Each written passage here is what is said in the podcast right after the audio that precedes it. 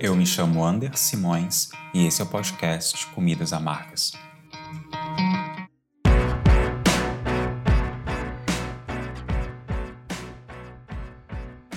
Nós, negras, negros e negres, crescemos em uma sociedade que constantemente fabrica fórmulas e mais fórmulas para nos invisibilizar, reduzir ou até mesmo aniquilar a nossa autoestima. Nós, pessoas pretas, crescemos em uma sociedade que tenta permanentemente e se utilizando de mecanismos perversos desvalorizar o fenótipo negro e destruir a nossa identidade.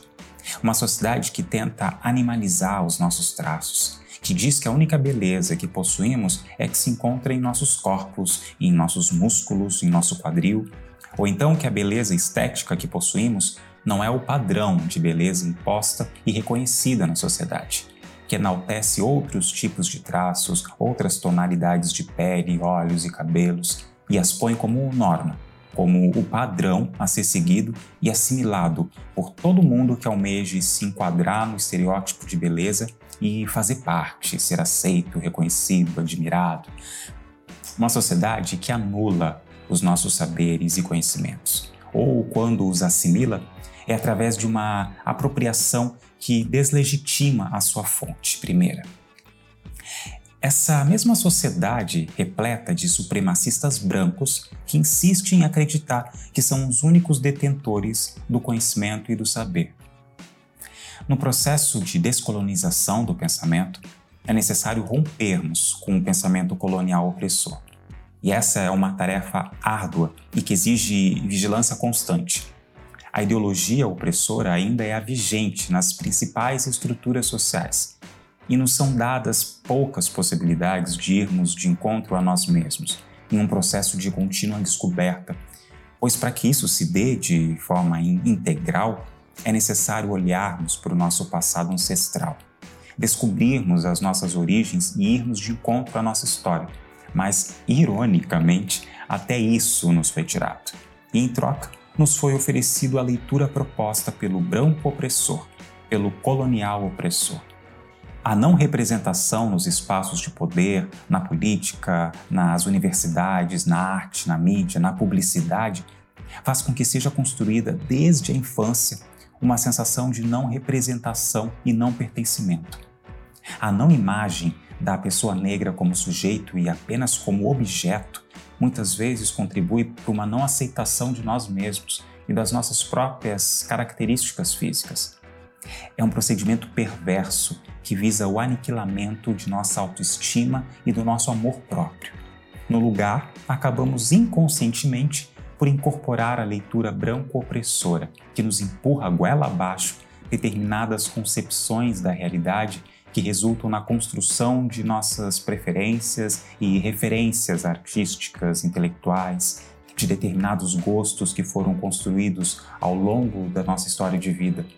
Sim, gosto é uma construção e uma construção social que se deve sim discutir. É necessário que a gente mergulhe nas zonas profundas do nosso próprio ser para que a gente perceba as questões intrincadas que envolvem o processo de descolonização do nosso pensamento. Existe um forte movimento de reafirmação da identidade negra promovido por muitas correntes militantes da causa afro, mas, infelizmente, os danos causados à autoestima, à autoafirmação e também à saúde mental das pessoas pretas, em muitos casos é irreversível. E grande parte da população negra ainda se encontra submergida em um lamaçal de construções padronizadas daquilo que é o belo e aceitável aos olhos da sociedade.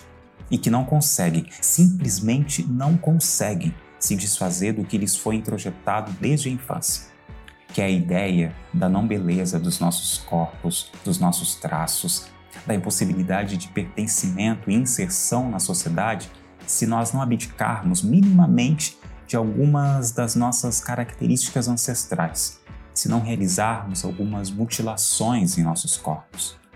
Nossa, isso é forte. Sim, é muito, muito forte. Mas essas mutilações elas estão normatizadas e naturalizadas desde sempre na sociedade.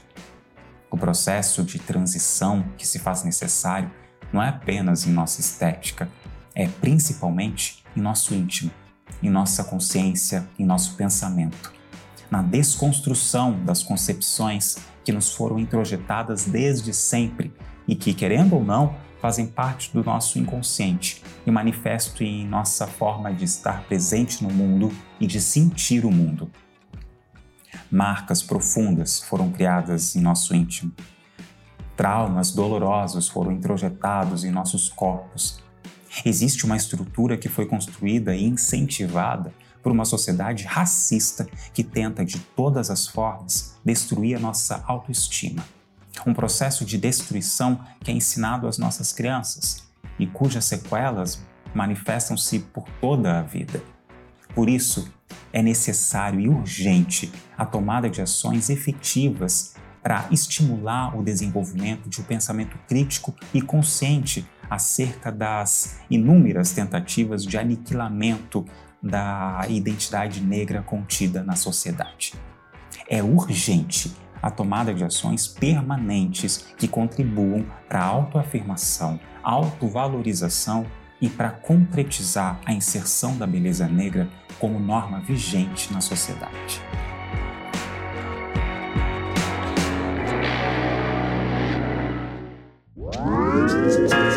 Você ouviu o podcast Comidas Amargas.